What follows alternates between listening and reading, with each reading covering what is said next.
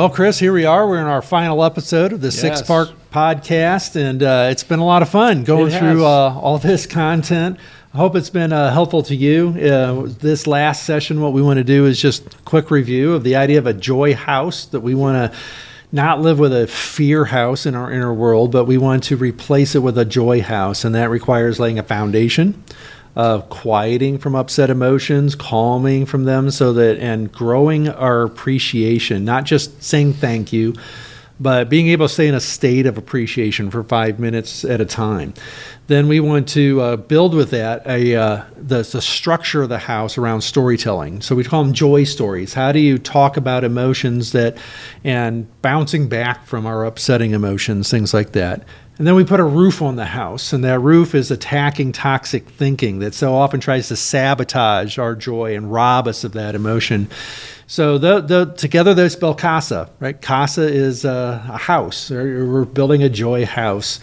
Now, this episode, we want to talk about filling our joy house with good things. You know, we want to fill it with a good life. We want to build that kind of life. So, Chris, why don't you just give us a sense of some of the things you guys do around your your family? If I were to pop in on the Courseys, what are a few things that you guys do to build joy as a family and kind of fill that joy house with good things? You know, that's a good question, Marcus. One of the things we do is we're very purposeful about it. We use meal times as the opportunity to build some joy. And so that's usually sharing highlights from the day, um, even telling nonverbal stories of from something to the What day. is a nonverbal story? You're gonna have to help there. You know, it's sh- basically it's charades, and so you have to act out something from your day, and then you know we would all try to guess what it was. My kids just love this. My kids are 11 and 13, so it's still fun, not too awkward.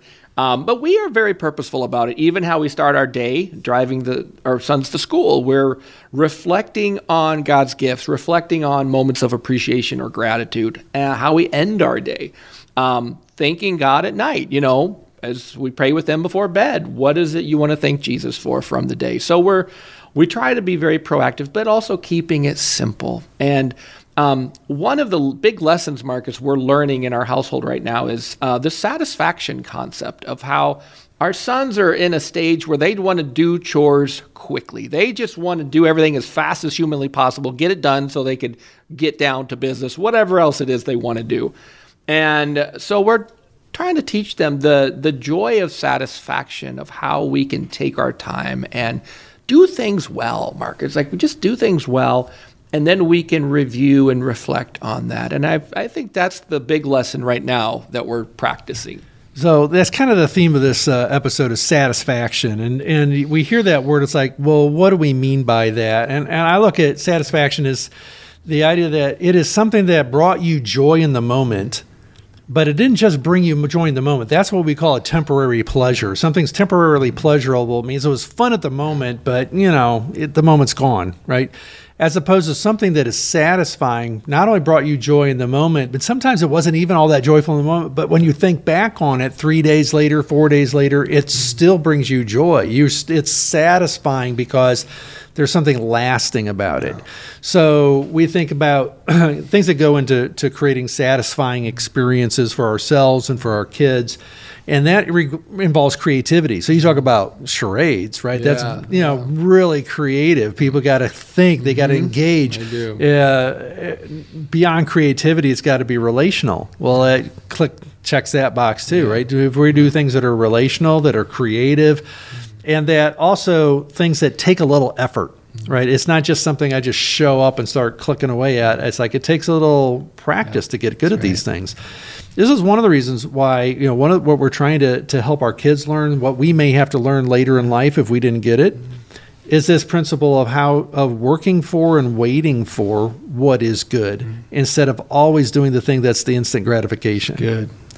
So what when we get into this, if you if you don't learn this, if, if if we didn't pick this up early in life and we are still in that instant gratification mode, what that does is this opens us up to becoming addicted to things, doesn't it? Yeah. So tell us a little bit about addiction of the brain, how that operates, why why the, these things are so related. Yeah, you know what? This is very related because when we don't learn satisfaction, then as you said, we're after those addictions, things that are just a little shot of dopamine and it's just a quick fix. And so uh, addiction addictions are just kind of a counterfeit joy, right? It's just it's that temporary pleasure. And basically addictions are born out of the inability to have learned satisfaction in our lives. And so we're very vulnerable for addictions when we are not growing joy or when we haven't learned satisfaction.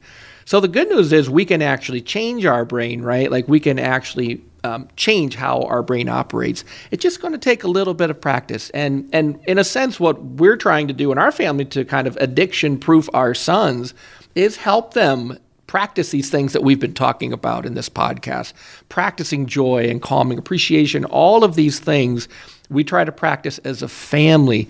Basically, it's just to try to minimize the potential for their brains learning these addictive behaviors, addictive patterns. And we live in a, a world here, Marcus, where everything is like this quick, everything is a promise for something quick, you know, a quick fix, a quick meal, a quick you know, jumping on social media and getting some likes it's you know my heart is for a lot of kids are growing up with the the world and the technology that we're in. So more than ever we need satisfaction we need joy we need these practices that we're talking about yeah so when you think about evaluation how do i do an assessment you know am i living out of a fear house am i living out of a joy house am i filling that house with satisfying things you you look at your life and you go first of all how avoidant am i and what I mean by avoidant is do I do I avoid hard people? Do I avo- avoid hard tasks? Am I always doing the easy thing? Yeah. Right? Uh, how uh, anxious am I? How angry? How easily? How short is my yeah. fuse? Right? Th- those are signs that I'm living out of a fear house instead of a joy house. Right.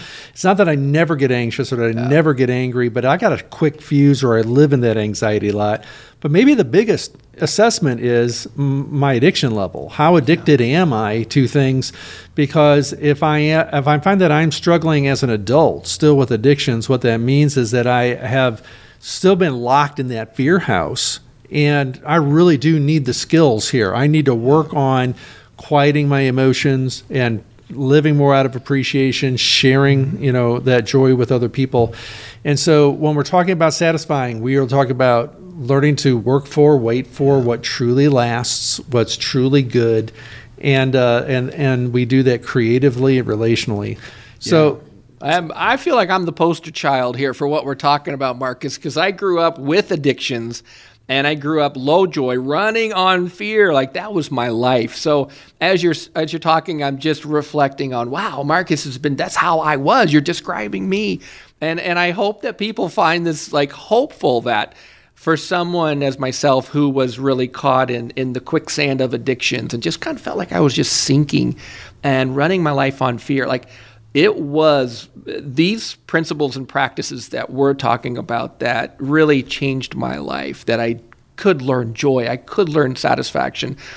These things could grow in the garden that God planted me in. And, and, and, and that's hopeful. It is hopeful. Well, and to just spread the hope a little bit further, so we've been talking is this podcast series about joy-filled people and just the practices that we as individuals need to develop. But we've also got books on marriage and, mm-hmm. and parenting. The idea of how do I increase the joy in my marriage? Because you stop and think about it is if I'm working on my own individual joy, but we can also have a joy filled marriage, just think about how much better life is there. And if I can pass these things on to my kids so that they develop from the beginning uh, this capacity for joy.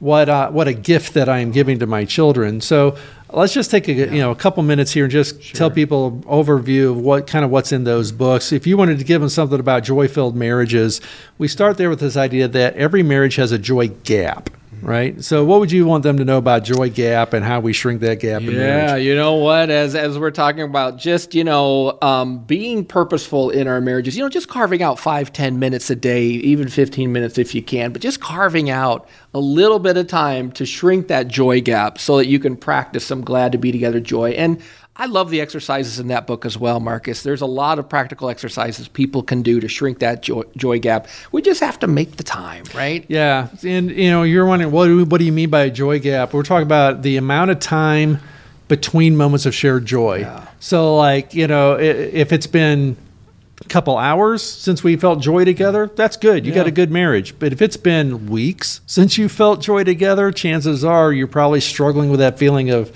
am I even still in love? Right? Because yeah. there was a love and joy are directly connected in terms of how we, we feel about people. So the goal here is let's shrink the amount of time between the experiences of shared joy in our marriage. And so we have, like I said, a whole plan mm-hmm. there in that book of, of how we do this, what the habits are that need to be developed, and exercises for building those habits. Same thing then when it comes to parenting, right? We want to help our kids. And when we say we want to raise joy filled kids, we're not saying we want kids who are just happy all the time. That's right. We're talking about how do you actually what we're talking about is how do you grow maturity in our kids? How do we make resilient kids? And that is kids who can do hard things and bounce back from those hard things. So we have four habits that we talk about. We got exercises for parents to go through there. So if you're looking to just in general say, "Hey, I'm looking for a more joy-filled environment. I want to pass this on to other people." I'd recommend that you check out all these books. They're not that long, right? They're right. all designed to be gone through in about a month, uh, Yep. 30 days of exercises in each one. So if this has been helpful to you, again, check out our website, forhabits.org. You'll find links there to all three books the one on marriage, parenting, and the one we've been talking about in this series, uh, The Four Habits of Joy Filled People. Also, we got a 28 day challenge there, right? 28 days to joy challenge. There, Chris has put together exercises that can get you jump started on your own journey to joy. In the meantime, thank you guys for joining. Again, don't forget to check out that website. It's forhabits.org.